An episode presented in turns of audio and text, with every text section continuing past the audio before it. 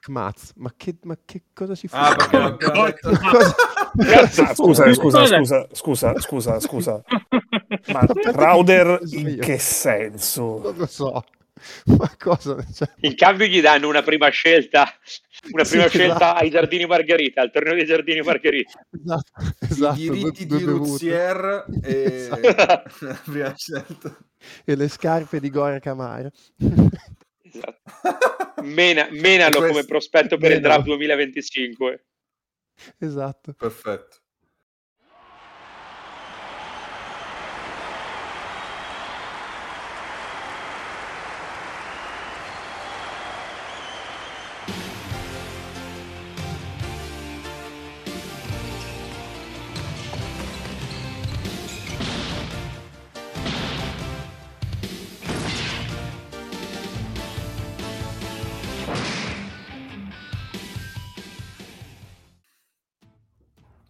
E bentornati su FreeMP, ventesimo episodio della quinta stagione. Un saluto da Cappe, ciao Egno.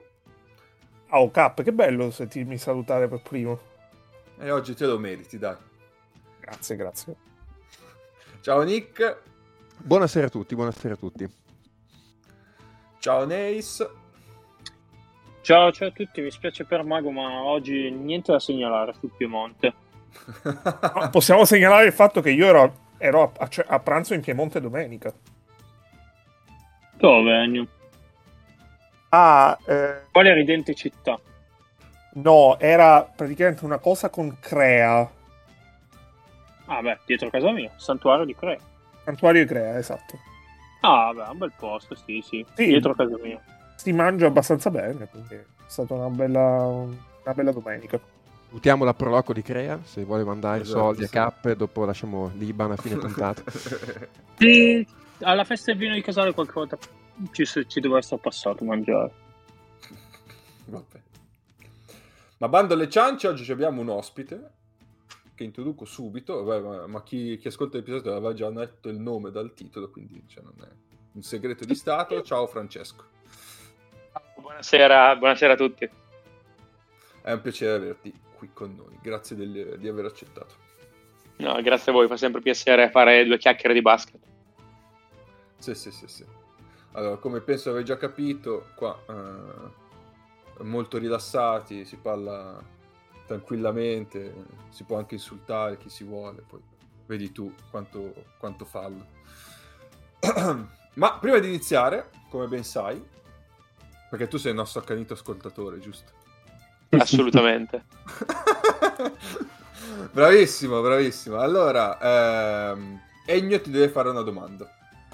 Eh, io ho una domanda molto facile, o meglio, ehm, allora, hai la possibilità di eh, riallenare il possesso finale della sconfitta, quella sconfitta in volata che ti brucia di più della tua carriera, ma per farlo devi rinunciare a una vittoria che hai particolarmente a cuore.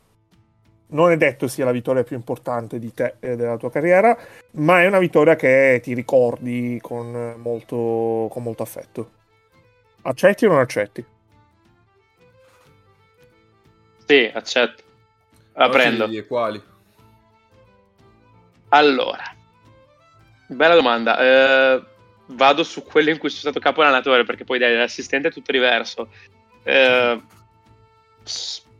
ho avuto un possesso in cui una volta era, guarda, era il primo anno che facevo il capo allenatore, avevo 20 anni, Eh, 19 anzi, e era la diamine tipo di finale regionale under 13 contro la Virtus Bologna, figurati la sparetta di Forlì, capito che va a giocare contro la Virtus Bologna e noi siamo più uno, un mio giocatore fa 0 su 2 tiri liberi, loro vanno di là e fanno canestro e segnano ovviamente, in tutto questo noi avevamo un fallo da spendere senza essere in bonus, quindi per fermare l'azione, per fargli fare una rimessa, incasinare un po' le cose. E io assolutamente non me ne ero accorto perché ero come un tifoso concentratissimo sul- sullo sperare che il mio giocatore segnasse i tiri liberi anziché pensare ad allenare. E ho un po' la scusante che ero giovane ma bel pollo. Quello fa, fa tutta esperienza. Esatto speriamo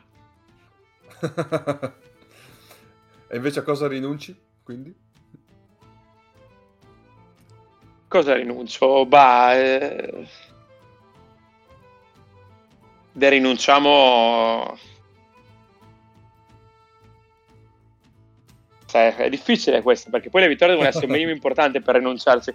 Dai, rinuncio al quarto di finale di Coppa Italia dell'anno scorso di A2.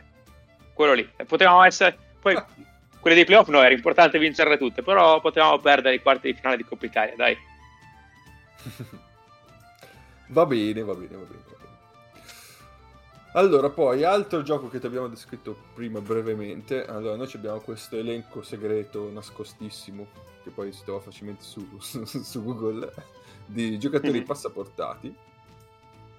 Quindi tu ci devi dire una nazione e poi Ennio scartabella un po' uh, le pagine lì e ci tira fuori la carriera di un giocatore eh, passaportato di quella nazione.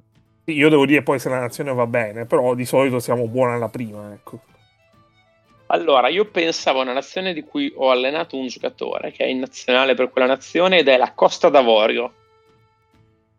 Allora, allora, allora. Va bene, va bene.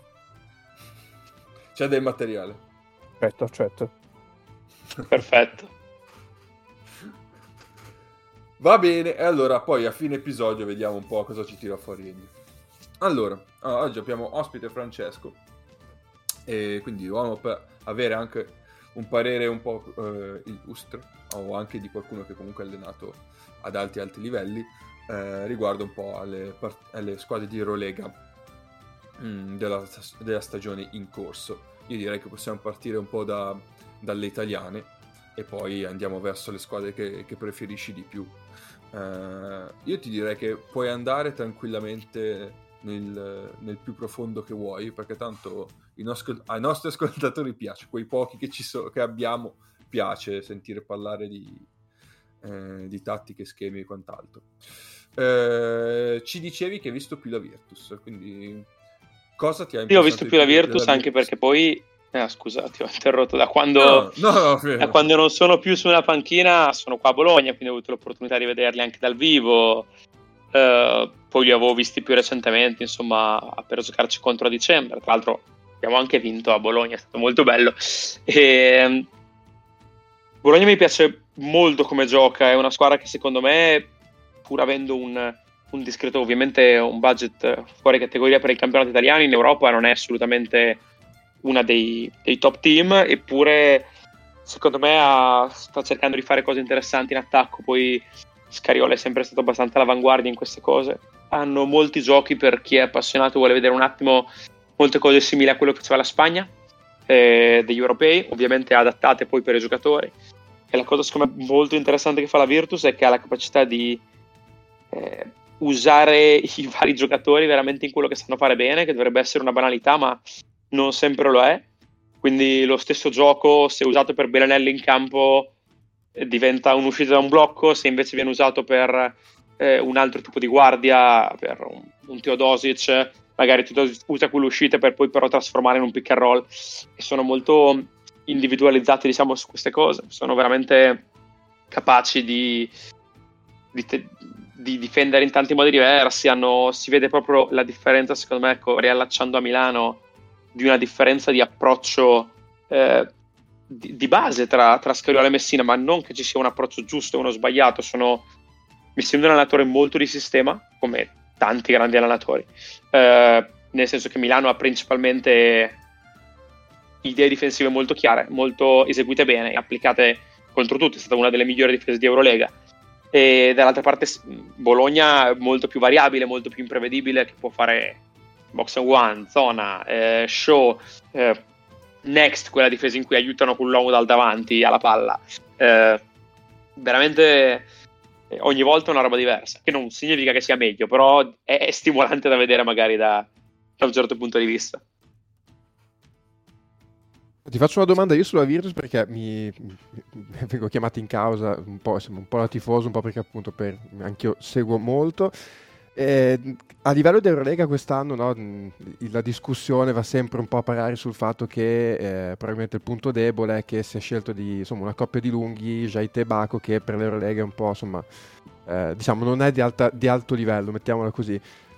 che dal mio punto di vista è parzialmente vero, nel senso che delle volte la mia sensazione è che quello che manchi più alla Virtus, più che quell'impatto di sotto canestro che sicuramente certe volte manca, è un creatore quando non c'è Teodosic di livello, eh, quando magari va in panchina o è assente, considerato anche un po' i problemi fisici che ha avuto Lumberg. Hai avuto un po' quella sensazione, non so se anche tu avendola vista hai avuto un po' quella sensazione o qual è stata la tua idea a riguardo.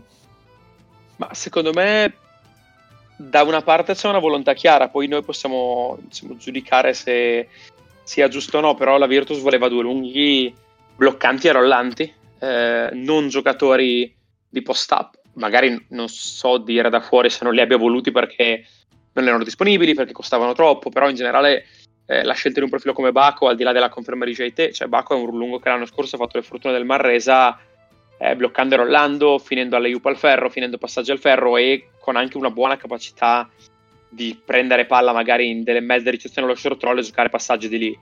Di sicuro non sono lunghi da post-up. JT è un lungo che può sigillare profondo e fare un semigancio di destro, però non è, eh, non è Brandon, Brandon, Davis, ovviamente, non è eh, Milutinov, ma non è anche, se parliamo di lunghi magari anche di, di livello più basso, eh, mi viene in mente Mitchell Watt, che non è un giocatore di Eurolega, però è un giocatore che puoi dare la palla in post basso 5 volte a partita e lasciare che generi dell'attacco. E quindi penso che sia stata una scelta volontaria. Eh, e secondo me anche magari se avessero avuto le guardie sempre sane, eh, anche Ogeiele sempre sano, forse questo tipo di lunghe che non sono lunghe che generano vantaggi per se stessi ma che sono in grado di finire su quello generato dagli altri sarebbero andati un pochino meglio.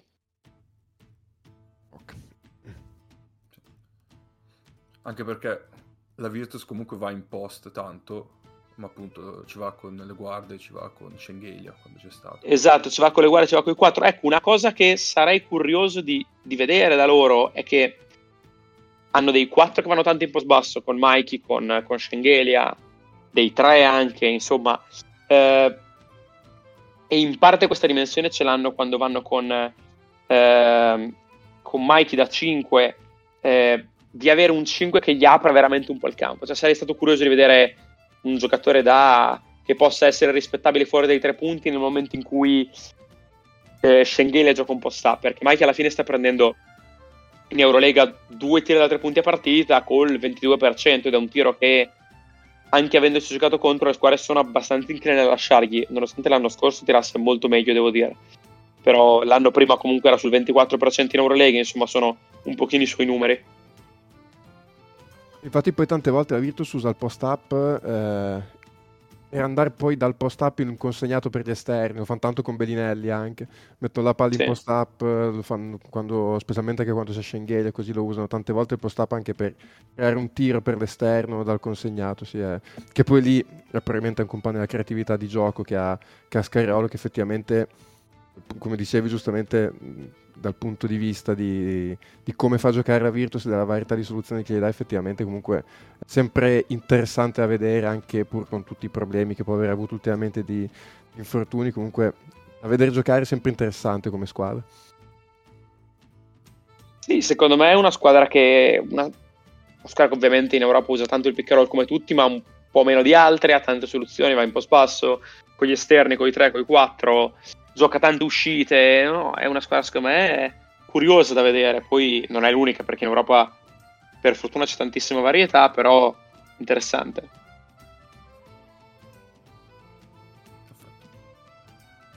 Altre domande sulla Virtus? Io, io ho una domanda, nel senso che eh, molto spesso di squadre che sono alla prima stagione ehm, o comunque la prima stagione a un certo livello, una cosa che è interessante vedere, eh, cercare di capire, è quanto questa squadra cresce nel corso della stagione. Secondo te in cosa è cresciuta di più la Virtus? Se guardiamo da settembre a oggi. Secondo me è cresciuta tanto in tutti quei giocatori o in molti di quei giocatori che non, che non erano già pronti in Eurolega, cioè nel senso, noi sapevamo che Teodosic era un giocatore d'Eurolega, sapevamo che Schengen è un giocatore d'Eurolega, la cosa secondo me importante da monitorare per la Virtus, con il pensiero, con la speranza di stare in Eurolega per tanti anni ancora e dire ok, Paiola può essere un giocatore d'Eurolega. Siamo, io ero già convinto anche prima, però comunque è sempre positivo mm-hmm. vederlo accadere. Cioè, i vari giocatori, ehm, cioè monitorare il, proge- il, progresso di questi giocatori. Quindi, ok, abbiamo giocatori che sono stati con noi per, per tanti anni, quindi eh, Wims, quindi appunto già citato Paiola, eh, Jaite comunque, cioè questi giocatori cosa ci possono dare in Eurolega, cosa possono non darci, sappiamo su quali pietre partire per l'anno prossimo, su quali cose rimanere, anche perché la Virtus è una società che comunque non è, non è in questo momento Real Madrid, non è in questo momento Milano, però ha budget, ambizioni e anche, devo dire, un'ottima organizzazione societaria che le permette di poter stare a questo livello, speriamo, per tanti anni. Chiaro. Ok. Spero di aver risposto abbastanza bene, poi... Mm. Sì, sì, sì, sì, tutto chiaro. Cioè, mh, mm, sono abbastanza d'accordo, ma anche su alcuni che non hai citato, perché per esempio, se io, mi, se io penso a inizio stagione a Mannion, Mannion era una tassa gran parte dei momenti ogni volta che metteva piede in campo. Oggi quantomeno può starci, pur avendo comunque tutta una serie di limiti, soprattutto difensivi, però comunque può fare dei minuti e in certe partite è stato anche un giocatore importante. D'accordo, ma basta anche pensare, beh, è un'età diversa, però Bellinelli l'ultima partita contro l'Asvel è sì, stato decisivo. Chiaro, chiaro. chiaro. E tra l'altro anche lì secondo me su Bellinelli adesso incitasse molto la discussione, ah perché Scariolo doveva farlo giocare prima, secondo me in realtà la crescita di minutaggio e di responsabilità che ha avuto Bellinelli è dovu- stata dovuta vabbè, okay, ai problemi di roster che ci sono stati. E alcune partite, ricordo anche quella finale col Fener, le ha giocate probabilmente anche perché mancavano altri giocatori, ma perché c'è stata anche un'evidente crescita di condizione a iniziando a livello proprio di condizione fisica. Bellinelli era molto più in difficoltà, poi è cresciuto e secondo me adesso sta avendo quel ruolo che io immagino che poi avesse discusso anche quest'estate con Scarello, cioè in questo momento secondo me Bellinelli a livello di Eurolega per essere un giocatore di alto livello è un giocatore che ti esce dalla panchina e vedi a quei 5 minuti dove vedi questa sera faccio canestro e, lui mh, con la Svel ha fatto un clinic in attacco, cioè comunque movimento senza palla, capacità di creare separazione per uscire dal blocco, comunque è ancora un giocatore di altissimo livello. Eh, è chiaro che lo devi sempre bilanciare, devi fare un po' il bilancino perché tenere in campo magari lui e Teodosic insieme da un punto di vista difensivo ti espone, però a iniziando era un problema perché fisicamente non riusciva a darti del vantaggio in attacco e quindi a quel punto il netto con la difesa era troppo in perdita. Adesso in attacco le gambe ce l'hai quindi riesce a giocare, quindi secondo me più che Scarello doveva fare giocare prima che si è reso conto col tempo che piano piano è entrato in condizione, adesso che è più in condizione gioca dei minuti che comunque in questo momento per la Virtus sono vitali. E secondo Beh. me intanto Bennelli senza palla è un giocatore clamoroso in attacco, ma veramente e lo è stato per anni di, di altissimo, altissimo livello europeo. E secondo me c'è anche da dire, poi ovviamente non, non riduco tutto a questo, di sicuro ci sono anche tutte le considerazioni che hai fatto te, non è che quello che sto per dire sia un grande piano orchestrato all'inizio da, da Scariola e Belinelli, però secondo me anche non poteva andare avanti Belinelli a giocare tutta la stagione 25 minuti in Eurolega, 25 minuti in campionato, 20 minuti in campionato, quello che è, cioè la stagione è lunghissima quindi altre considerazioni, però se anche fosse stato nel pieno della forma, poi sai, un conto è perché Teodosic puoi farlo giocare un po' in Eurolega, poi la domenica lo fai sedere. Non so se puoi far sedere Benelli, perché poi gli italiani diventano pochi in campionato. Quindi se Benelli deve giocare 8-20 in campionato, se anche potesse giocare 20-25 in Eurolega, diventa tanto lunga la stagione poi, soprattutto per gli obiettivi che ha Virtus, che è di arrivare fino in fondo in almeno due competizioni su tre.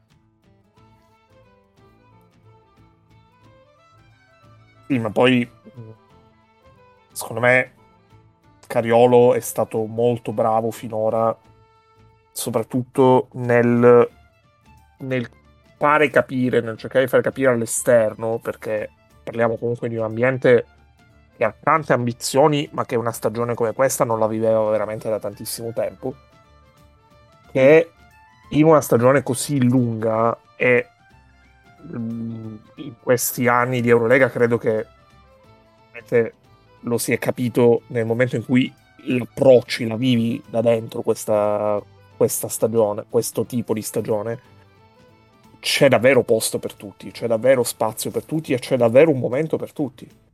Se tu ti fai trovare pronto, se sei sul pezzo, diciamo così, eh, alla fine la qualità emerge.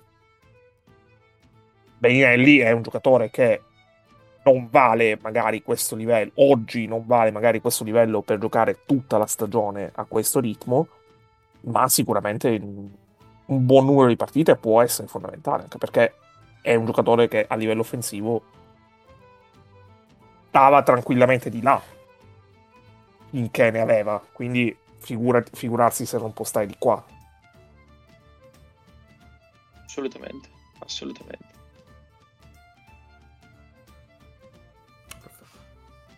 E, ehm, prima di passare magari a Milano o qualche altra squadra, una cosa che ti ha impressionato davvero tanto della Virtus quest'anno, anche se un, un singolo, una singola giocata, un singolo set,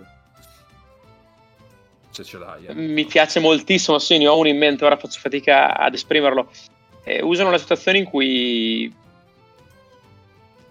Bellinelli da un blocco e poi va a fare una sorta di velo di adesso quelli bravi lo chiamano ghost screen, cioè uno blocco fantasma, cioè uno slip sostanzialmente online, eh, sì, sulla palla e corre su, su, un altro flare, ma in realtà l'obiettivo di tutto questo è che apre la penetrazione con la mano destra di Cordiniere e di, di, Wim, di Cordiniere e Lundberg usano principalmente questo set. L'hanno usato diverse volte con la stella rossa a casa loro, poi l'hanno provato contro di noi che abbiamo giocato quella domenica, ce l'ho in testa per quel motivo lì e è un'idea carina perché poi alla fine può essere usato per generare quella penetrazione, può essere usato per... Mi spiego meglio perché si genera quella penetrazione, perché magari quel blocco guardia-guardia la maggior parte delle squadre vorrebbero cambiare, quindi il difensore è un attimo lì cercando di capire, ok, arriva Birinelli, devo cambiare non devo cambiare, devo essere sul pezzo, in realtà poi incrociano e, e Lundberg, par- un cordiniere partono ai mille all'ora di mano destra e se non sei prontissimo vanno al ferro e è un'idea carina, io l'ho vista fare diverse volte in Eurolega, eh, è particolare perché non si vedono di solito questo tipo di situazioni. Chiaro? Va bene. E passando invece all'alta italiana, eh, Milano invece cosa ci dici? A Milano eh, ci abbiamo giocato contro a inizio anno eh, dopo una pre-season totalmente diversa. La cosa strana di Milano e non... poi questo, il fatto di cercare eh, motivazioni lo lascio più, più, più, a voi, però di sicuro mh, qualcuno come i soliti nomi, Deshaun Thomas, Voigtman, eh, sappiamo che sono giocatori di alto livello, Voigtman per fortuna è riuscito a farlo vedere l'ultima partita. Eh, secondo me il processo di ambientamenti in Eurolega di alcuni nuovi eh, si aspettavano che andasse un pochino meglio. Eh, però alla fine, se guardi Mitro Long, per esempio, ha giocato quasi 20 minuti a partita, ha fatto 9 punti. Eh, secondo me gli è mancata proprio un pochino di quel, come posso dire, quel, quella verve di, di, di, talento e di esperienza che ti tiene lì, perché quante partite hanno perso punto a punto nel finale di partita non voglio ridurre tutto questo perché poi le partite bisogna vincerle, però eh, non potevano avere un'ottima classifica, però avere due, tre vittorie in più ed essere un pochino in mezzo alla lotta, eh, forse era abbastanza alla portata. Sì, sì, sì. Sì, adesso magari ti trovi in mezzo a quel gruppone che c'è, dalla Stella Rossa in su. Eh, esatto, chiaro, ma anche perché adesso veramente non Esatto, volevo vedere una roba, sto facendo questa cosa molto poco radiofonica di andare a vedere le statistiche per vedere la loro... Eh... Eh, no, vabbè, niente. Cancellato, no, la differenza punti... No, guardavo la differenza punti totale, alla fine è abbastanza eh, negativa perché se non sbaglio nell'ultimo hanno fatto una brutta sconfitta con Berlino che è stata, che è stata quella sì brutta e e alla fine con Monaco poi hanno finito a meno 13 quando in realtà erano stati abbastanza vicino. Eh, però poi tante partite anche persi di, di abbastanza poco. Quindi non lo so, pensa anche contro i Panathinaikos che hanno finito di perdere di 13, ma sappiamo tutti come è andata quella partita, che l'avevano in controllo, potevano averla vinta, quindi diverse, diverse partite così. Poi. Sì, sì, sì, no, diverse, diverse. E, e anche queste due del doppio turno comunque sono due partite vinte di 6, cioè sono state due buone vittorie, mh, ampiamente meritate, però sono due partite che hai vinto di 6, non Certo, le hai vinte di certo. tanto. No, assolutamente. Milano Eh. è penultima per net rating con meno 7,5. Eh, questo è importante. Quindi Ah, dire quello che abbiamo detto. sì. Ripeti, Eh, secondo me no dicevo questa cosa del net rating è importante in realtà è un bel dato che smentisce un po' quello che dicevo cioè magari avevamo una percezione sbagliata no infatti come hai detto te a inizio stagione non l'avremmo detto perché ma al di là di, di noi che siamo italiani se vai a vedere un po' i pronostici internazionali il Milano era tra Final Four e appena fuori dalla Final Four una squadra che tutti davano come una delle prime otto Certo. Sì, sì, sì. Eh, guarda, noi a inizio stagione solitamente facciamo eh, un giochino a cui associamo delle fasce che vanno da 5 a 1, 5 è la peggiore, 1 è la migliore, Mhm. a tutte le 18 squadre e poi ne discutiamo prima dell'inizio dell'Eurolega. Solitamente non abbiamo mai una squadra a cui gli diamo tutti lo stesso voto. Noi quest'anno a Milano tutti abbiamo dato uno, quindi tutti erano convinti che avrebbe lottato per eh, vincere l'Eurolega, comunque accedere al Final Four e andarsene lì a giocare. E... È andata come è andata. Ecco, ma a proposito di questo, mh, il problema di Milano è stato ovviamente l'attacco. E vuoi perché Pangos era un po' in forma, poi è sparito completamente via- per via dell'infortunio. È mancato anche Shields. Mitulong ha fatto fatica a integrarsi, come dicevi tu prima, eh, a livello di Eurolega. Comunque, diciamo che passami il termine, un po' pasticcione con la palla in mano quando a questi livelli qua. Eh, quindi Messina si è dovuto un po' reinventare l'attacco, si è appoggiato molto ai post-up di, di Davis e di Melli, eh, si è appoggiato quando era è stato anche in forma con le uscite di, di Baron per generare un po' di movimento in- eh, della difesa. Adesso ti faccio questa domanda impossibile. Eh, tu in quella situazione lì eh, cosa avresti pensato di fare? Nel momento in cui ti manca Pangos ti manca- e ti manca Shields. giocare, giocare senza giocatori di pick and roll è difficile. Cioè, nel senso, Milano si, si è inventato tutto quello che poteva, però se tutti giocano pick and roll, eh, e non è perché tutti sono, van- seguono le mode, ma è perché pick and roll è il modo più efficace di generare un vantaggio. Se hai i giocatori giusti per farlo, Milano si è trovata all'improvviso senza giocatori giusti per farlo. Sai, alla fine uno poi fa anche delle, delle scommesse, magari si aspettavano qualcosa da, da Miturlong, che magari in questo momento ancora non è pronto non è stato pronto a dare, ma anche perché un conto, sai, è essere messo a giocare in Eurolega e le prime 5 partite le fai con di fianco Pangos, con di fianco Shields, quindi anche banalmente la metto proprio su termini pratici, non ti marca lo specialista difensivo dell'altra squadra, il piano partita non è fatto per fermare te e le tue tendenze, è fatto per fermare Pangos, Shields e tu sei il terzo palleggiatore.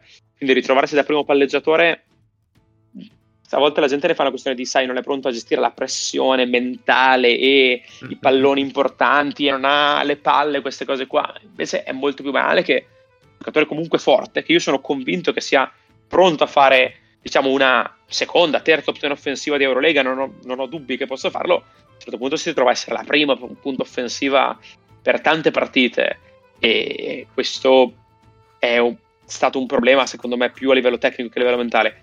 L'unica cosa che poi Milano in realtà ha fatto in un momento in cui non mi ricordo se poi questo ha portato a qualche vittoria o solo a qualche partita abbastanza tirata è provare grazie alla loro grande difesa che è rimasta buona per grandissima parte della striscia negativa eh, ad alzare un pochino il ritmo, a correre un po' di più che hanno provato a fare perché insomma eh, Messina eh, me la deve spiegare a me, non, non il contrario di sicuro però insomma hanno alzato un pochino il ritmo, poi è una cosa che si poteva fare di più, di meno, perché poi comunque giochi tre partite a settimana, a volte quattro, quindi è facile a dirlo che a farlo. Milano che comunque, questa sul, sul, discorso del ritmo è una cosa che io sono sempre abbastanza critico. Eh, Milano è terzultima per pace con 69 in Eurolega, no? E, come dicevi tu, ha provato sì un po' ad aumentare il ritmo. A mio modesto parere, poi chiaro come dicevi tu, è Messina lì che ce la spiega sempre. Però, eh, non, so, so, non so te, però io avrei preferito vedere magari qualche, eh, qualche transizione in più. Eh sì, sono d'accordo in parte, però poi sai, magari loro vedono cose ad allenamento, a... certo. conoscono la squadra, hanno le loro analytics, hanno le loro cose. Poi qui so che anche voi avete un analitico tra di voi, magari cose che da fuori per noi sembrano sensate, poi uno dice ma noi non lo facciamo perché sappiamo che non ci sta pagando non è una cosa che ci fa difficile. L'unica cosa che posso dire, questo mi sento di dirlo, è che noi abbiamo giocato la seconda giornata con Milano.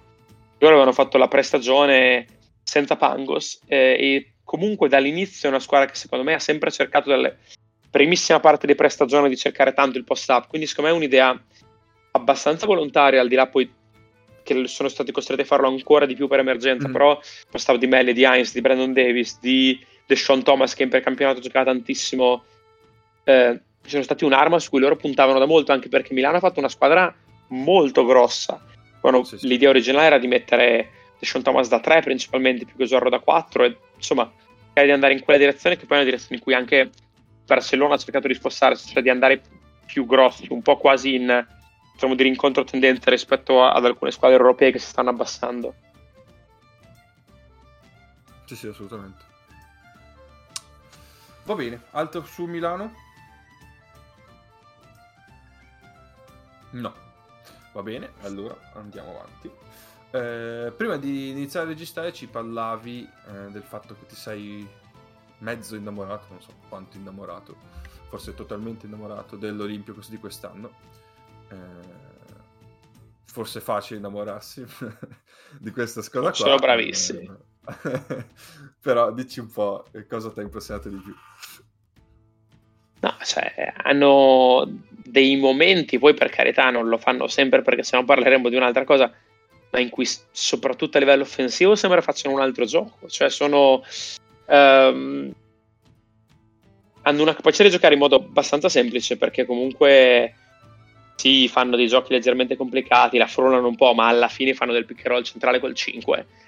Eh, eppure lo fanno alla perfezione, lo fanno eh, oh, avevo dei video pronti che poi non ho mai messo su Twitter o altro, ma lo vorrei fare. Sono bravissimi a giocare senza palla. Hanno dei giocatori che mentre il pick roll succede sono bravi a fare dei tagli per ricevere, sono bravi sia a fare dei tagli per ricevere, sia a fare dei tagli che eh, a volte gli allenatori chiamano per, posso dire, complicare il lato debole alla difesa, cioè il lato debole o il lato di due giocatori sul pick roll dovrebbe aiutare in un certo modo o in un altro.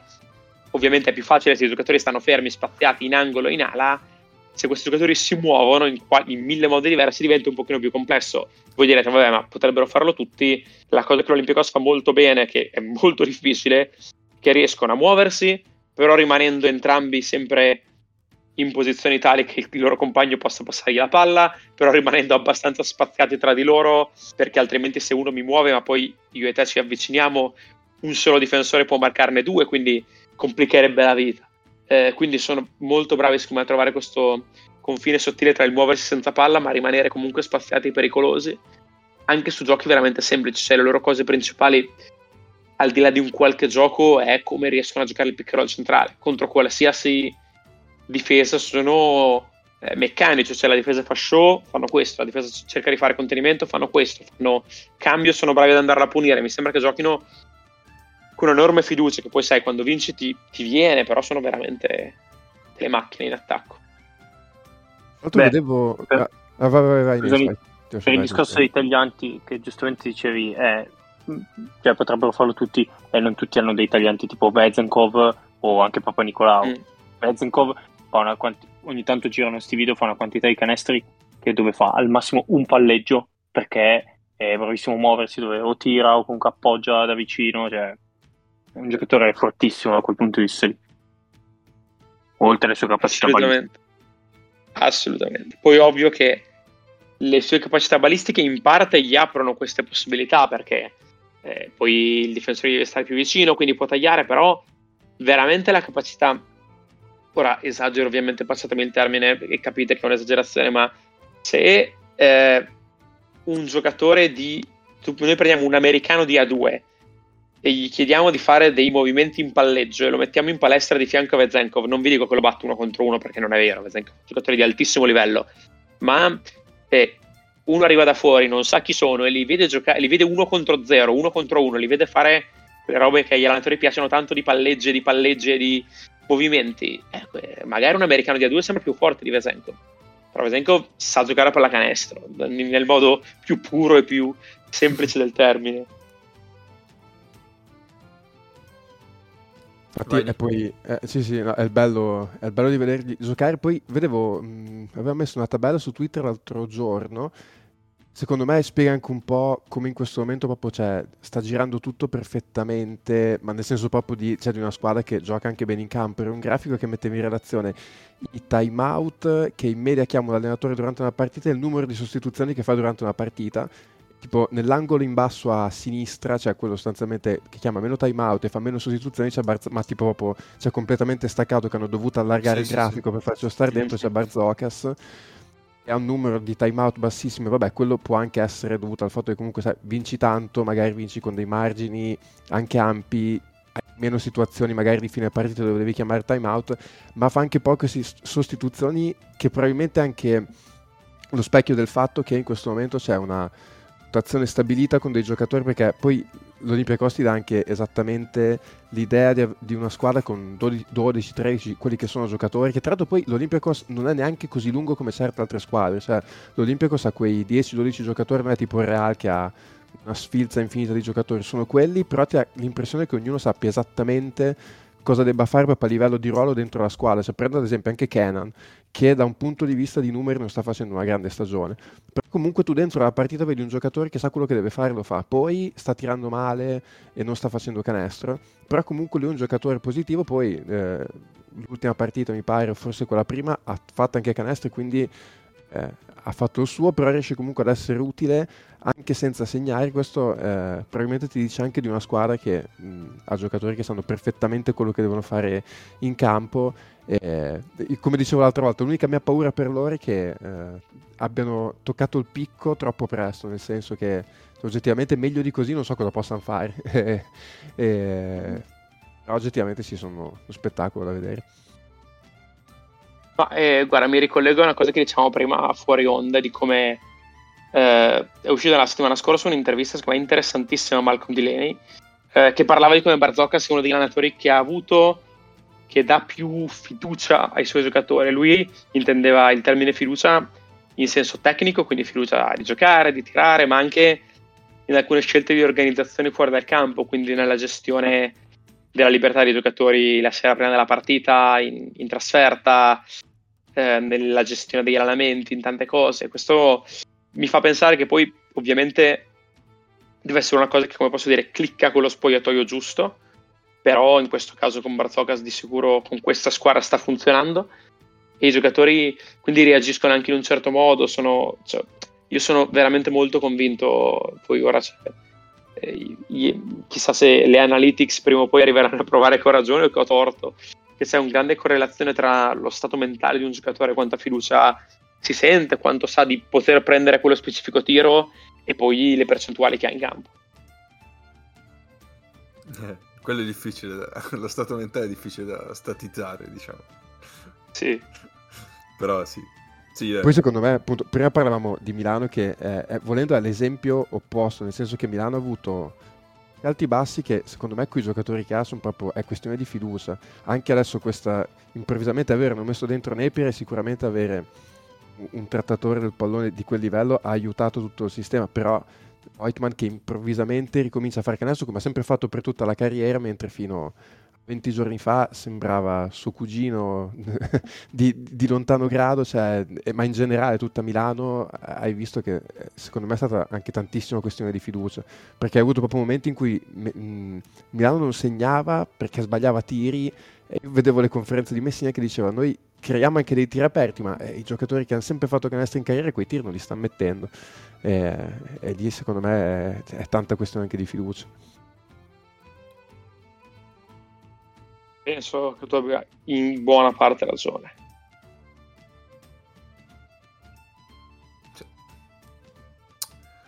Io ho letto, ho, vai, vai, vai. ho letto, in settimana un tweet straordinario che secondo me riassume benissimo la, la stagione dell'Olympiacos. L'Olympiacos è praticamente eh, death by, by, by thousand cuts.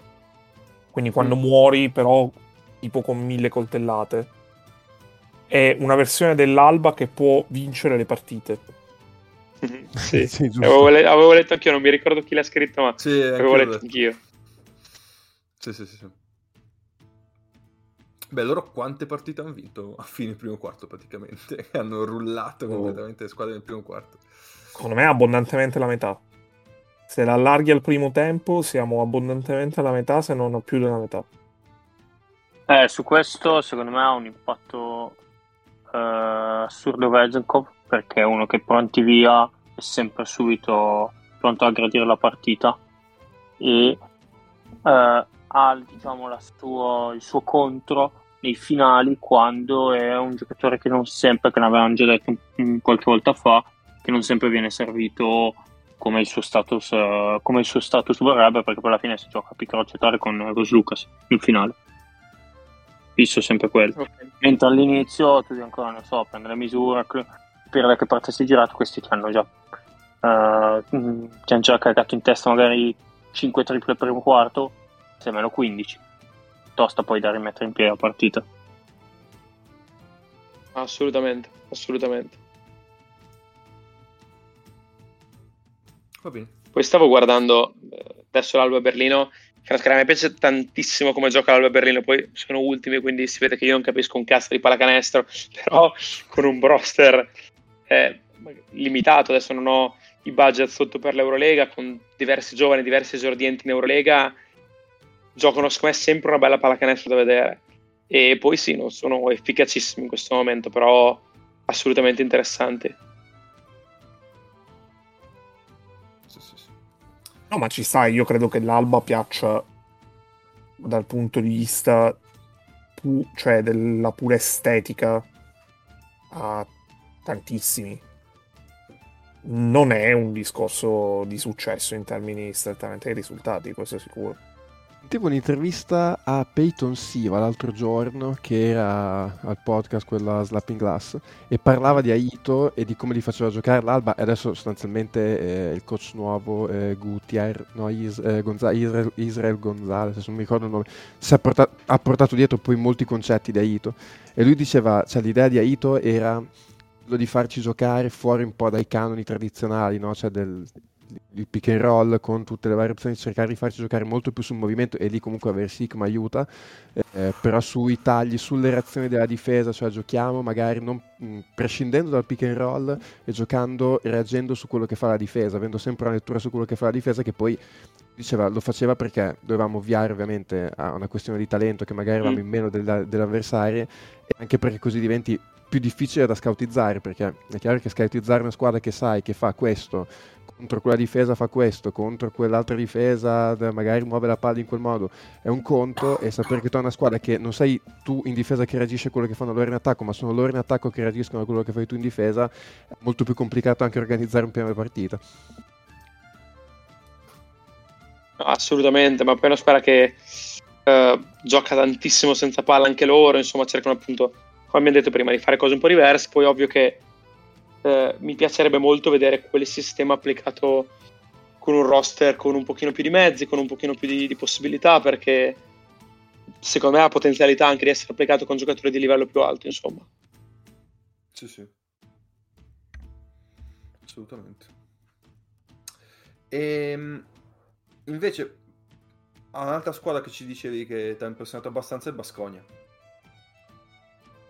Eh, Basconia sì, è una, è una realtà secondo me che da anni a inizio stagione c'erano sempre dubbi più o meno legittimi, oh, ma la squadra, insomma, gli acquisti di qua e di là. E anche quest'anno hanno, hanno fatto una grande stagione. Poi ora non so, in questo momento la gara corsa playoff, come dicevate, è veramente difficile capire chi ci arriverà, chi non ci arriverà, però sono lì, sono lì, sono, competono, hanno tanti esordienti in Eurolega, direi, perché Marcus Howard è un esordiente in Eurolega, eh, tra l'altro Marcus Howard, per ripetere a tutti, penso sia, esatto, confermo, è un 99, ha 23 anni, dove eh, in Italia sarebbe quasi ancora in tempo per vincere il premio di miglior under 22 del campionato, solo un anno fuori. Quindi eh, Darius Thompson è un, esatto, Darius Thompson è un esordiente in Eurolega, eh, tanti ragazzi, eh, ora aspetta che volevo confermare, ho qua Dalton Holmes che abbiamo visto in Italia che erano esordienti in Eurolega, eh, insomma sono, ne hanno tanti, ne hanno tanti tanti, hanno un ragazzo del 2000 in campo, po- pochi minuti che è Crux, sono lì, fanno il loro e alla eh. fine fanno sempre, fanno sempre bene. Anche Cozzaro esordiente. Sì, è vero. Caspita, lui l'avevo visto quest'estate, fortissimo secondo me. Fortissimo, veramente forte. Cioè, adesso poi non, io non lo paragonavo ad altri giocatori d'Eurolega, quindi adesso eh, perdonatemi il termine, mi riferivo a come l'avevo visto, perché cioè, l'avevo visto anch'io per, per noi, ho detto che è fortissimo. Poi ovvio, in Eurolega è un giocatore forte comunque, che sta facendo bene, però insomma, umano per l'Eurolega. Anche Dalton Home, secondo me, a livello offensivo è un giocatore veramente, veramente talentuoso. Basconia mi sembra, mh, mm, perché in Eurolega mi sembra che ci sia un po', mh, mm, è diviso forse un po' 50-50 l'Eurolega, tra squadre che fanno un mercato più tradizionale, nel senso che vogliamo solo giocatori provati, testati, sicuri, che da qui sono già passati, non vogliamo correre rischi, e squadre che invece il rischio se lo prendono un po' di più. Basconia mi sembra decisamente una squadra che il rischio se lo prende, però lo fa in maniera molto consapevole, anche adesso che ha dovuto sostituire mh, mm, Pierre Henry è andato a prendere un giocatore Heidegger che credo che fuori dagli impallinati lo conoscessero veramente in pochi, cioè vuol dire che tu comunque hai un, un, un, reparto all'interno della società che segue tutta la parte di scouting, che conosce giocatori validi, perché poi comunque, cioè io parlavo l'altro giorno, io non so in quanto avrebbero scommesso su Matt Costello che fa 35 contro l'Efes eh, in una sì. partita che finisce a 115. E, ehm, e, e, loro mi sembrano decisamente, insieme ad altre, un altro paio di squadre, probabilmente i capofila di queste squadre che comunque, stando in Eurolega, eh, volendo vabbè, magari ovviare un budget più basso di altre squadre, però non hanno paura di fare scommesse, di prendere giocatori che poi funzionano, perché lo stesso Dalton Holmes comunque era una scommessa, perché aveva fatto bene sì qua a Cremona, eh, poi però comunque veniva dalla G League, ma sta facendo veramente benissimo. Poi vabbè, loro chiaramente eh, il tutto è facilitato dal fatto che Howard sta facendo una stagione strepitosa, ma ha dei numeri incredibili, anche solo cioè, palleggio arresto e tiro ci guardavamo un po' di tempo fa, dal pull up tira col 50% che è un numero pazzesco. Iniziando diciamo vabbè, questo è, è, un numero che si normalizzerà nel corso della stagione, invece no, è ancora lì. E invece no. Ma tra l'altro Beh. la cosa assurda, ho aperto ora i numeri, cioè in Eurolega sta giocando 21 minuti a partita e in 21 minuti fa 16 punti. Cioè, è... ecco, questa è una tendenza che secondo me è interessante da vedere per la gente fuori. Cioè, quando a volte sento la gente dire, eh, ma sai, ora non esiste più la gente che faccia magari il quarantello oppure cose così, ma o i 20 punti di media. Adesso si è andati verso una direzione con sci- lo studio della scienza, il riposo, tutte queste cose qua, tutte le grandi squadre ormai gio- ruotano a 9 se non 10 e i giocatori pochissimi giocano più di, più di 30 minuti, quasi nessuno. Mentre fino a 10 anni fa era ancora, era ancora tanti giocatori che giocavano tanti tanti minuti a partita. Sì, sì. Questa è una tendenza chiara che è iniziata il secondo anno del nuovo formato di Eurolega, perché chiaramente mm. tutti si sono accorti di quanto fossero lunghe le stagioni e che bisognasse allungare le rotazioni e ridurre i minutaggi, altrimenti si arrivava a fine stagione cottissimo. Che ecco, in questo poi... ora... Vai. No, dicevo, cito la Virtus perché ce l'ho in testa, ma perché l'avevo notata sta roba già l'anno scorso in Eurocup. Scariolo è un mostro in queste robe qua. Mm, non so come sia a Milano e non, non, magari è uguale, eh, non, non, lo so, però la Virtus spessissimo ha rotazioni con 10 giocatori che giocano almeno 10 minuti che vi assicuro che quando sei in panchina già pens- solo pensare di farla è difficilissimo. Non ce la facevo neanche con le giovanili. sì, ma anche ah, perché... ma poi più tieni, le, più tieni le rotazioni lunghe, più tieni comunque i giocatori, diciamo, mentalmente nella partita e dentro le stagioni.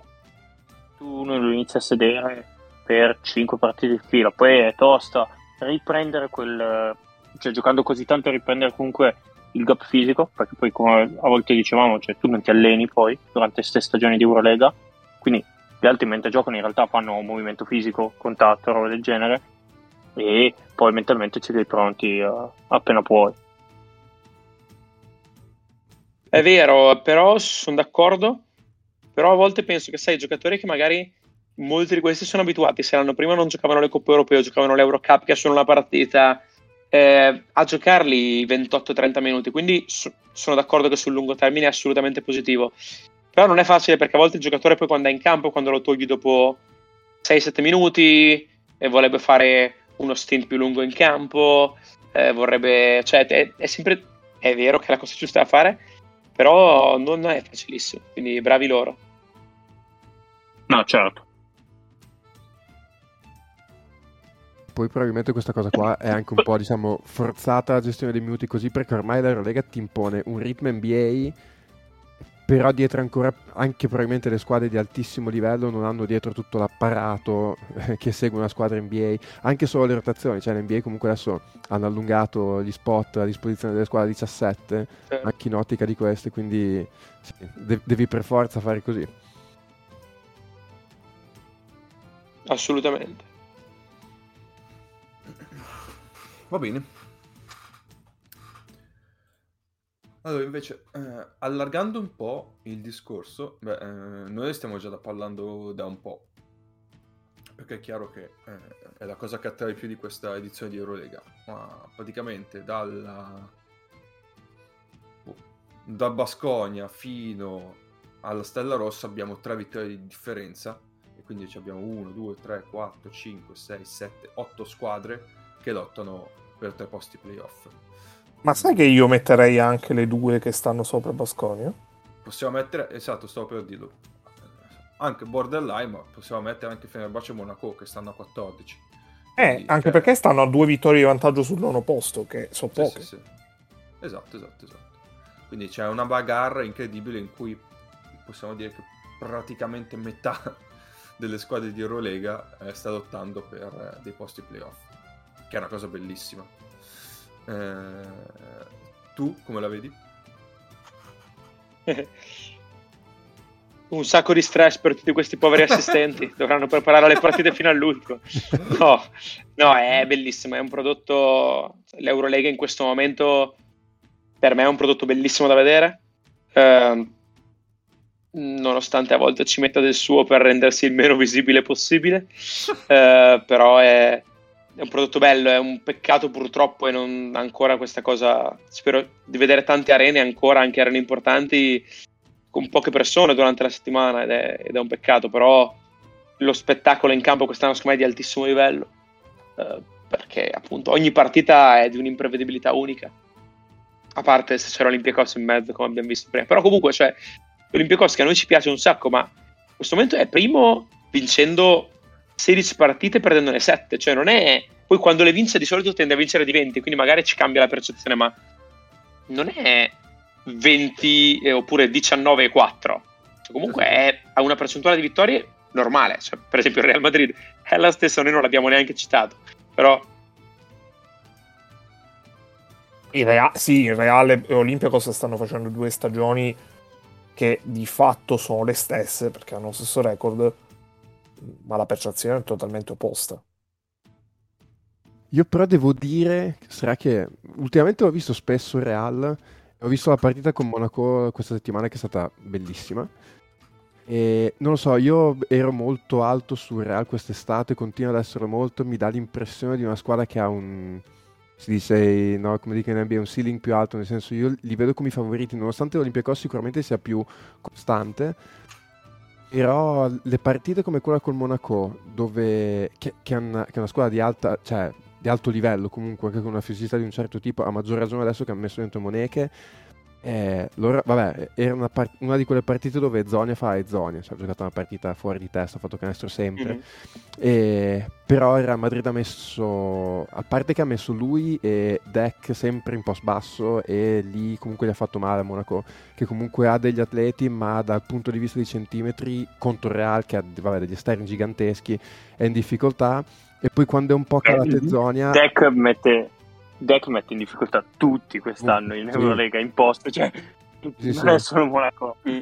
Impressionante. E, e, quando sono calati un pochino loro hanno messo la palla in mano a Musa che era marcato da James perché a un certo punto poi Monaco ha dovuto stare in campo con James Okobo e, e da qualche parte James lo dovevi mettere e Real Madrid purtroppo non ti dà opportunità di avere un attaccante su cui nascondere James e Musa gli ha dominato la partita creando tiri aperti più o meno per chiunque, dopo poi Real sugli scarichi vabbè, ha tirato con delle percentuali altissime, però corso della partita è partito giocando i roll per Tavares, che tra l'altro mi dà l'impressione rispetto agli altri anni di essere molto migliorato sul...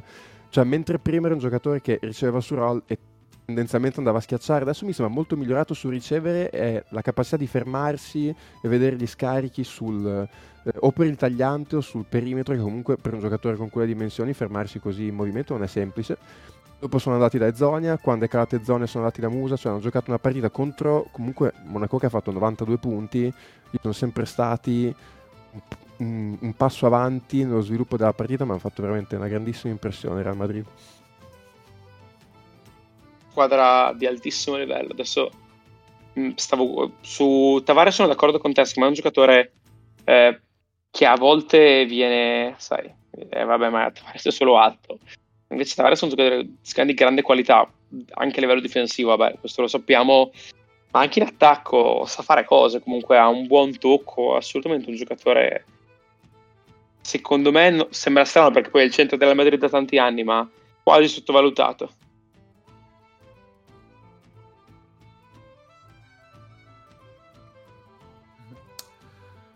Va bene.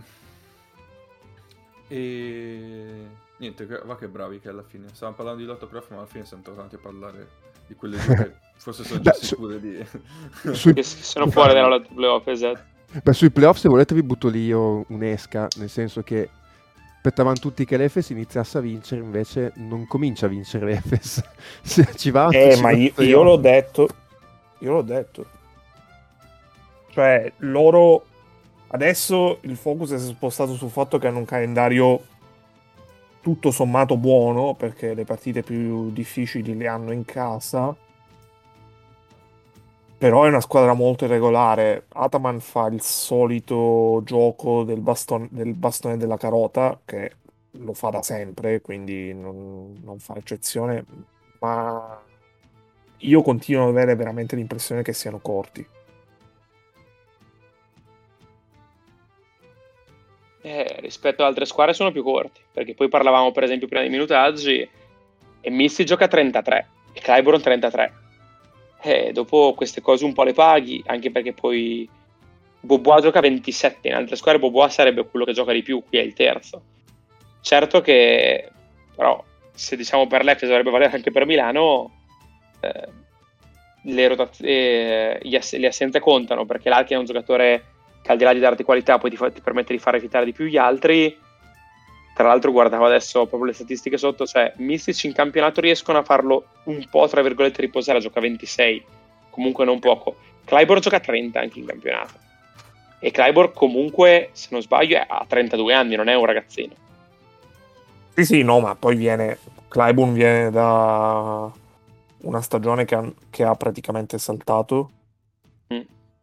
E, ehm, e oltre a questo eh, anche, anche Mizic comunque tutto l'anno che gioca che non è, non è verosimilmente al 100% la condizione.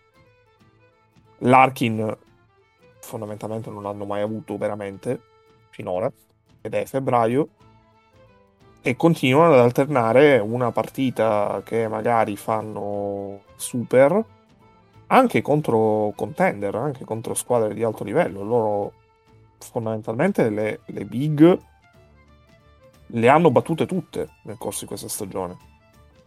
Che sia in casa, che sia in trasferta. ma uh, a turno le hanno le hanno praticamente battute tutte tranne il Fenerbahce ma devono ancora giocare eh, quella di, eh, di ritorno e però continuano a fare quella partita che poi perdi cioè la partita col Basconia la partita con Valencia sono a inizio stagione non gli dai magari il giusto peso perché sì, part- una partita la lasci senza grossi problemi in Eurolega. Però loro hanno un record negativo dopo 23 giornate. Non Io hanno compromesso adesso... nulla, però... Eh. Adesso le prossime tre sono... Anzi, vi dico le prossime quattro, ce l'ho qua davanti. In casa con Real Madrid. E poi tre trasferte sulla carta, diciamo, fattibili. Però comunque in trasferta perché sono Asvel, Panathinaikos, Stella Rossa e poi in casa col Maccabi. Queste tre trasferte Altro... non sono facili. Quali delle tre trasferte sono doppio turno? Perché credo ci sia un doppio turno in mezzo magari. Solo... Ehm... Allora, Stella Azzurra, scusa, Stella Rossa e poi Maccabi sono un doppio turno, che è una trasferta e una in casa. Mentre Vigherban e Panathinaikos sono due settimane diverse. Eh, già Belgrado più Maccabi in casa, al di là del fatto che Maccabi in trasferta è sempre un po'...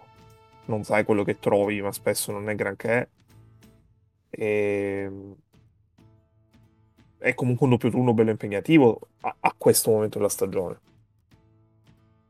Sì, e poi proprio ancora semplificando, loro devono arrivarci secondo me che tra Real Madrid in casa, Panathinaikos e Villarban devono averne vinte due. Dai, arrivi lì, a quel punto sei eh, in parità, 50-50, te la giochi alla fine.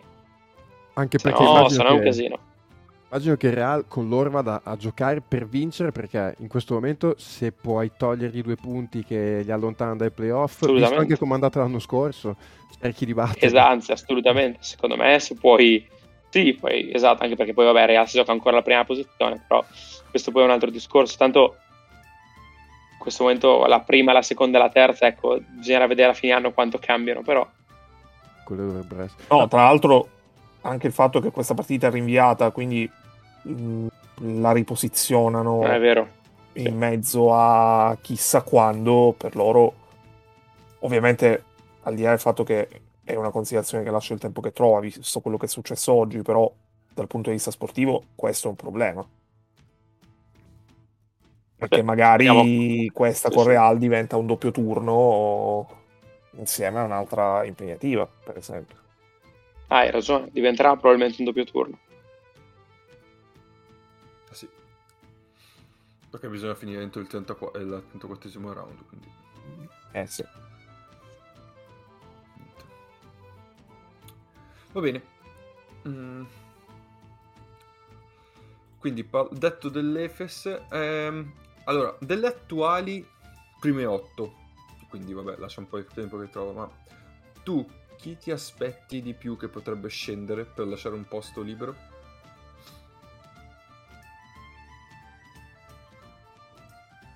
Così ad occhio eh, sembra facile perché è una delle ultime. No, non è facile. Eh, il, no, Partizan, no, no. il Partizan, secondo me, se dovessi scommettere una di queste che scenda, direi Partizan.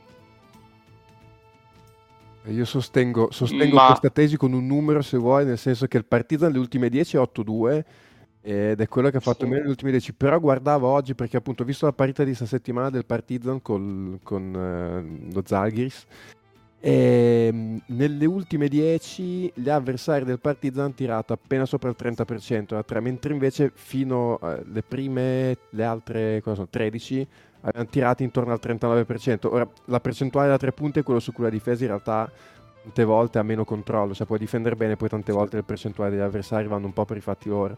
Queste 10 partite gli avversari del Partizan hanno tirato molto sotto, sotto media, quindi eh, quella è una cosa che mi spinge anche a me a pensare che il Partizan potrebbe abbastanza calare, oltre al fatto che loro le sorte sta facendo una super stagione, però effettivamente quando scende le sorte loro sotto canestro non hanno nessuno, infatti vanno abbastanza sotto a rimbalzo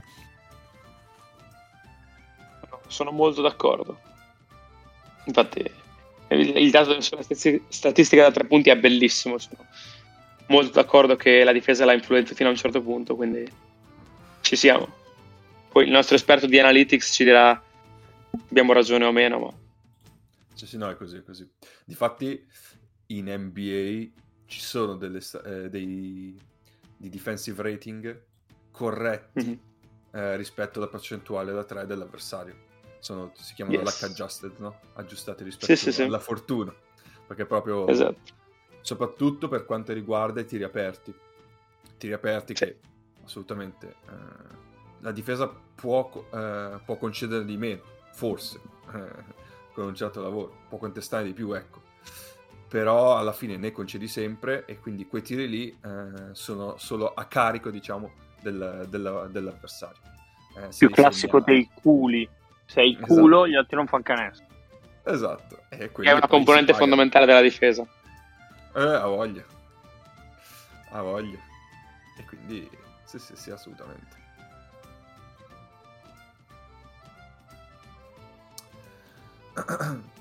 E quindi eh, ti faccio la domanda inversa, eh, quale vedi, eh, tolto l'Efes diciamo, perché ne abbiamo già parlato, tra quelle che sono attualmente tra il nono e il tredicesimo, chi vedi più propensa a poter rubare un posto?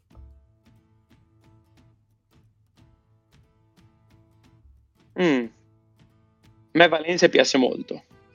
Zalgiris eh, dopo l'infortunio è più difficile. Uh, dico Valencia sembra facile perché in questo momento è nona, però se mi avete detto di togliere l'Efes, eh, probabilmente Valencia, anche se dovessi... E vi dirò, forse Valencia l'avrei presa anche davanti all'Efes, perché l'Efes in questo momento, come dicevate voi, mi, fa- mi faccio gran fatica a fidarmi.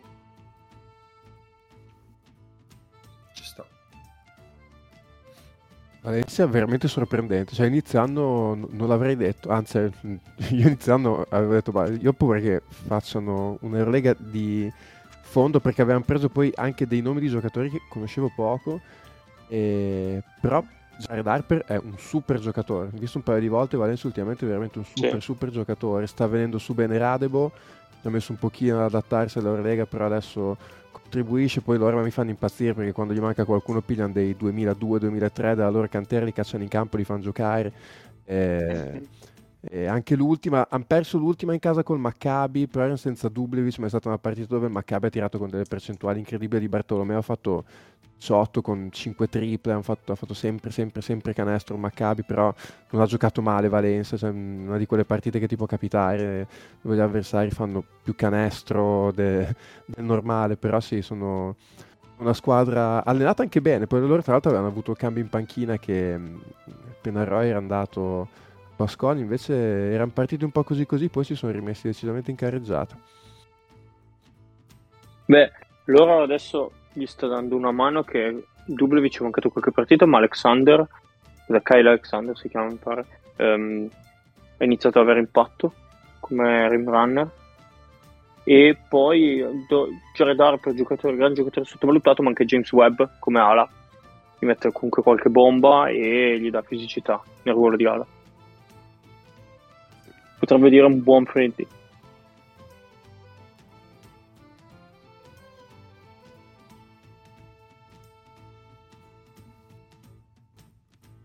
Va bene. Boh, direi che ci siamo. Avete altro da aggiungere? Spero che... Mi avete fatto venire voglia di, di guardare ancora meglio il Valencia. Domani mi guardo un paio di partite. Hai Valencia che di recente ha aggiunto anche Adesso mi, mi confondo. No. Eh, Shannon Evans. Evans. Mm. Sh- Sh- no, perché l'altra volta lo chiamo Shannon Brown. Però non eh, sì. Shannon Brown. Saluto, salutiamo Shannon Brown, che non sappiamo se esiste, però lo salutiamo nel dubbio. L'ex che... anche Lakers, gara delle schiacciate. Esatto. Sì, Shannon Brown. Esatto, lui, lui, lui. lui. Oh, è vero! 37 anni, ancora un paio di minuti di qualità magari li può dare. Uno dei saltatori più incredibili che abbia mai visto, cioè da fermo improvvisamente esplodeva e andava su. Beh, lui ha fatto, lui ha fatto la più grande stoppata, eh, diciamo, mai esistita, eh, che oh. va su a due mani e gli fischiano un fallo senza senso, ma una roba molto simile a quella che ha fatto quest'anno Jamorant. Sì. Poi che ha stoppato e poi è andato in a schiacciare. Eh, Nick, possiamo spargere la voce che la Virtus valuta Shannon Brown. cioè, dopo, dopo, aver, dopo, aver, rifiutato eh, Cork Maz e Crowder, adesso, adesso valuta Shannon Brown, che c'ha bisogno di gambe fresche. Vi ho inviato tra l'altro nella chat, che penso sia quella giusta, una foto su Google di com'è Shannon Brown adesso dopo il ritiro, quindi vi consiglio di aprirla, di farvi una risata. E questa va in diretta ah, in copertina. Put- orca bestia, ma è davvero? Eh, no. ma questo schiacciava? È invecchiato be- schiacciava, sì. Adesso mi sa che schiaccia. Volava, adesso sì. schiacciava i pisolini. Ah, ma di fianco c'è scritto anche un NBA Shannon Brown arrested. questo eh, sparato, magari eh, però, però, l'Italia ha l'estradizione quindi comunque può, può, può tornargli utile venire qui fa venire in mente quel, quell'account Twitter bellissimo che è l'FC Prison che mette tutti i giocatori di calcio che sono stati arrestati e dice l'FC Prison ha ufficialmente firmato questo giocatore che poi metto la notizia che è stato arrestato in qualche parte del mondo. Questa fa ancora più ridere ragazzi, mi sa che finisce questo in copertina perché c'ha proprio la faccia da dopo pranzo importante. sì, sì, da fatica, esatto. Beh, la Big Tree regala sempre emozioni. Comunque, tempo fa mi capitò di parlare con un alimentarista che lavora con tanti giocatori. Lei mi diceva, lavora con tanti giocatori che giocano, ma lavora soprattutto con gli ex giocatori che smettono. Che appunto per evitare di diventare così, molti vengono da me, cioè si fanno seguire perché detto chiaramente eh, devi un attimo cambiare l'abitudine alimentare perché finché giochi da professionista hai un consumo calorico di un certo tipo, poi te roba a tavola non te lo puoi più permettere. Eh, Assolutamente. Va bene, vogliamo parlare qualcosa d'altro prima di chiudere o andiamo verso la conclusione? Io sono curioso del Costa d'Avorio. Eh, e, allora, e allora andiamo in Costa d'Avorio. Allora, eh, c'è un giocatore che, che è naturalizzato a Costa d'Avorio che abbiamo citato in questa puntata, che è Matt Costello. Ovviamente non ho scelto lui, anche perché eh, ha già dei, dei barlumi di leggenda la carriera di Costello, visto che ha giocato ad Avellino, Gran Canaria e adesso al Basconia, però ancora deve mangiarne, diciamo così, di, di, di panuzzo. E, e, quindi ho preso un giocatore che io ho visto giocare dal vivo con la maglia della Costa d'Avorio, ovvero Dion Thompson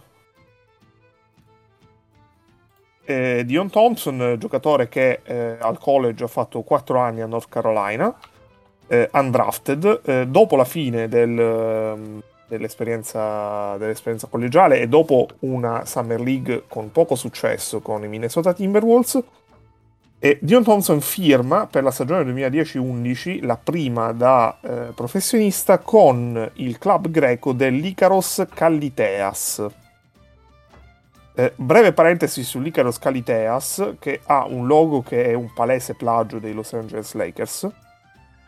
E alcuni giocatori che hanno giocato all'Icaros eh, Caliteas, allora abbiamo eh, Aaron Baines, eh, proprio quella Aaron Baines, e poi un tale Jimmy Baxter che è invece è un americano naturalizzato giordaniano.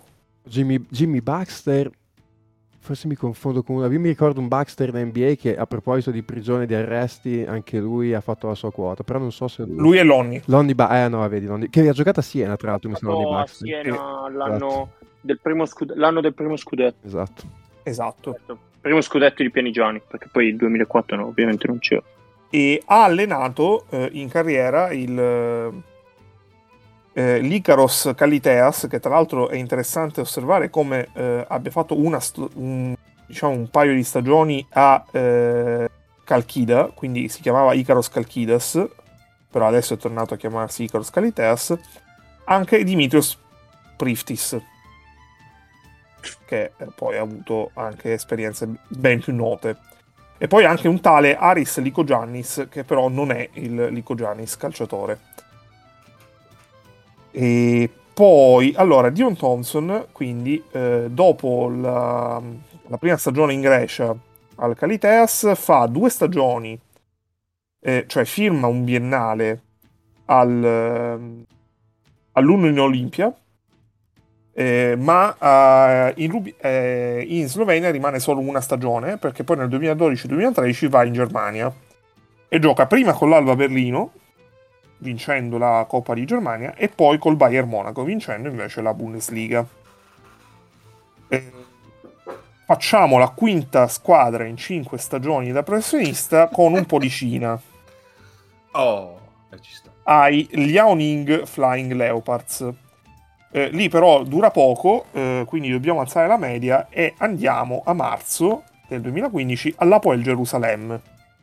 Quindi siamo, cioè il contatore sale, ecco, mettiamola così. Eh, però eh, Dio, il buon Dion dice che si torna sempre dove si è stati bene, quindi eh, luglio 2015 firma un annuale col Bayern Monaco. Eh, rimane un annuale perché a luglio 2016 va al Galatasaray dove però resta solamente per sei mesi prima di approdare alla Stella Rossa. Ora, io penso che sia molto molto bello dal punto di vista proprio di eh, tifoserie, di avere a che fare, passare nella stessa stagione dal Galatasaray alla Stella Rossa. E Gli dopo... piacciono gli ambienti calmi e tranquilli. Esatto, esatto. esatto. Allora, dopo eh, Dopo la Stella Rossa però succede qualcosa che nella carriera di Dion Thompson ancora non era successa, ovvero più di una stagione consecutiva con la stessa squadra.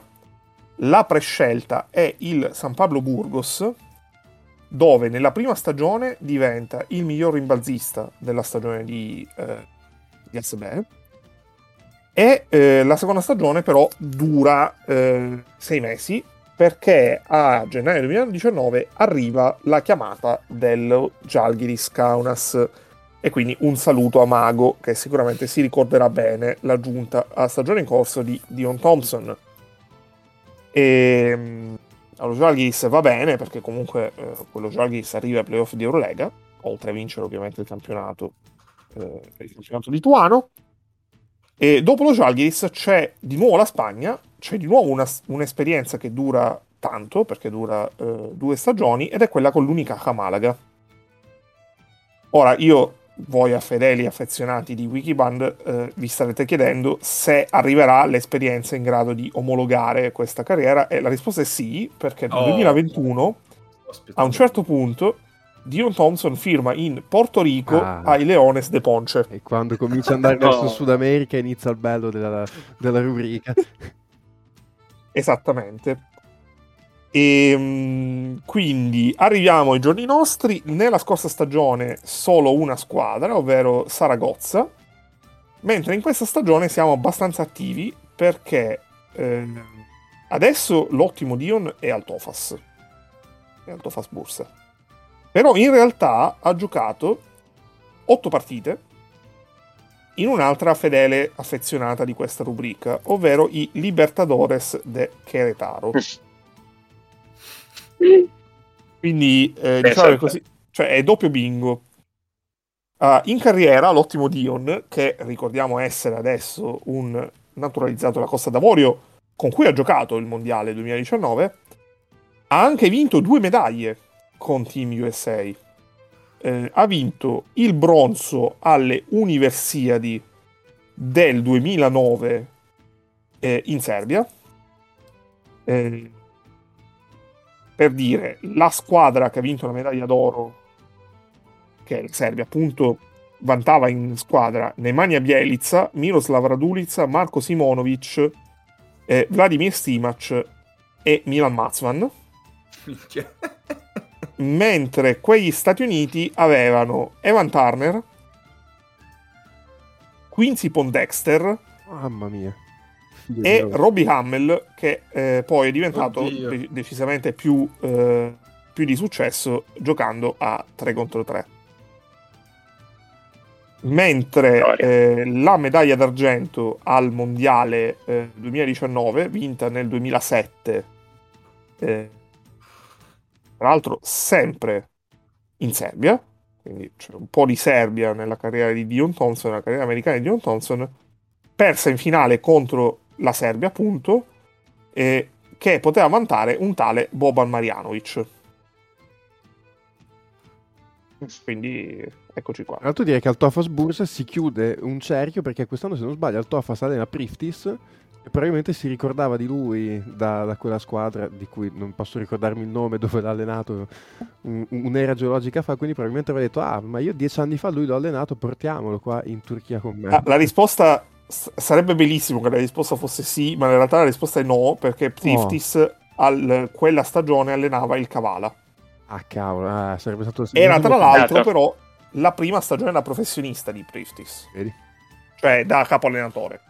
Perché prima di allora aveva fatto l'assistente, aveva fatto l'assistente un po' in giro, aveva fatto l'assistente tra le altre anche all'EK, all'Aris e anche della nazionale greca. Però da capo allenatore era la prima stagione. Tra l'altro lui, ah, guardavo un'apparizione alla Trentino Basket Cup la Costa eh, ma io, è quella quella che ho eh, visto. Che, che, mi sa che quella dove c'era la Svizzera con Clint Capelà quella. E Tabo Sefoloscia esatto. può essere... cose... Esattamente. Io mi ricordo quel Costa d'Avorio Svizzera che era prima di una partita dell'Italia. Ed era, era Italia-Romania una partita... Esatto. C'era per la partita, detto. sì. Quello deve essere stata l'estate non so se è stata quell'estate lì o come estate prima, che poi l'Italia fece anche un torneo a Bologna dove giocarono eh, Italia-Filippine e, e, fu, sì. e, fu, una roba incredibile la partita con le Filippine a Paladozza perché c'erano, ma io penso che ci fossero 4.000 Filippine a Palazzo. La partita finì 100 a 60. Filippini che impazzi- eh, sul meno 40 a un crossover del loro playmaker, o poteva essere 100 perché più o meno i Filippini, a parte Andrei Blatch, erano tutti uguali. Eh, a un crossover sul meno 40 impazzivano, vedevi la gente che, che, che, si buttava in campo per un crossover del loro playmaker. Infatti a fine partita mi ricordo che eh, andare in sala stampa Melli e Messina e dissero, cioè è stato particolare oggi perché la partita insomma è stata un po' così, però si giocava in questo clima abbastanza assurdo dove anche sul, sul più 30, più 40 per noi c'erano questi che impazzivano. è stata una cosa incredibile, bellissimo, i filippini dal vivo sono sempre uno spettacolo. No, quello era l'anno, allora era l'anno, l'estate dell'Europeo, quello di Istanbul. Se, sai che secondo me era l'anno del preolimpico, del preolimpico di Torino quello. Ah, forse pure. quell'anno lì. E no, dopo, dopo quella, quel torneo a Trento con i 20 minuti di Clint Capella con la Svizzera, una grandissima esperienza in termini visuali, con una schiacciata incredibile e poi del quasi basket, perché definirlo basket era abbastanza coraggioso. E mh, l'Italia fa il torneo a Verona dove eh, gioca e tipo batte il Senegal tantissimo a pochissimo con io che mi prendo una schiacciata in testa da Bass, nel senso che a Bass schiaccia, io ero seduto a bordo campo, la palla mi finisce in testa. Ultima roba sulla Costa d'Avorio, se non sbaglio, è in Costa d'Avorio che allenava una coppia di italiani, può essere? Yes! Ah. Tra l'altro adesso credo che il vice Luca Colombo, credo che si chiami, allena a Bassano, all'Oxygen. Ma lo stesso Luca Colombo che abbiamo in gruppo? Ah, questa è una bella domanda, non credo. ce lo risponderà quando ascolterà. Esa- esatto, ce lo, ce lo, Sì, sono proprio io, sono pazzesco. Va bene, signori. Io sono anche arrivato, sono abbastanza cotto, vi dico la verità. No, sì, sì, anche noi, una certa età. Beh, salutiamo Dion Thompson che... Ah sì, che speriamo ascolti questo podcast. E che tra l'altro in quel mondiale, in quel mondiale eh, under 19 giocava con compagni di squadra Stephen Curry, Patrick Beverley, DeAndre Jordan, David Lighty, Raymar Morgan e Johnny Flynn. Visto di peggio. Va bene, no, allora. Eh, direi che possiamo ringraziare Francesco Grazie di essere passato, è stato un vero, vero piacere parlare con te di basket. Grazie a voi ragazzi, mi sono divertito. Oh, meno male, questo è importante. Mm-hmm. E... Ehm, allora, eh, prima di chiudere, giusto, le partite da vedere, ragazzi, le partite da vedere.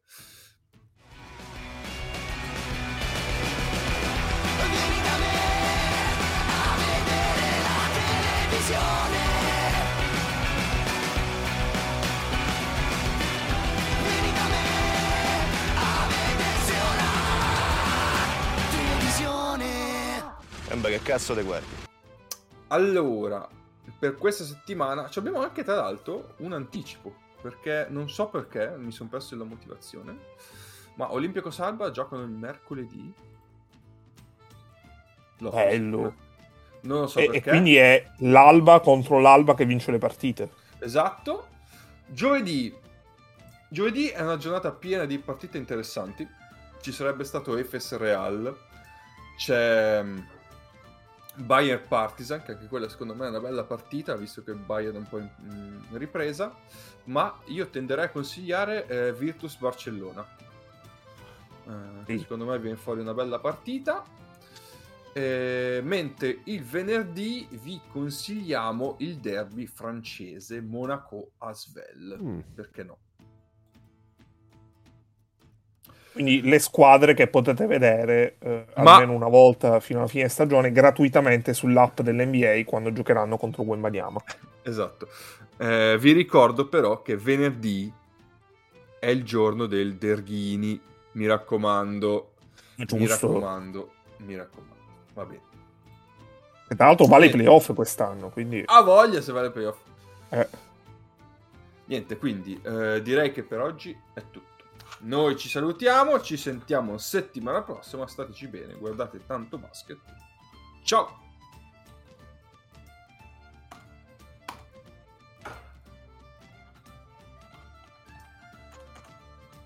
ma come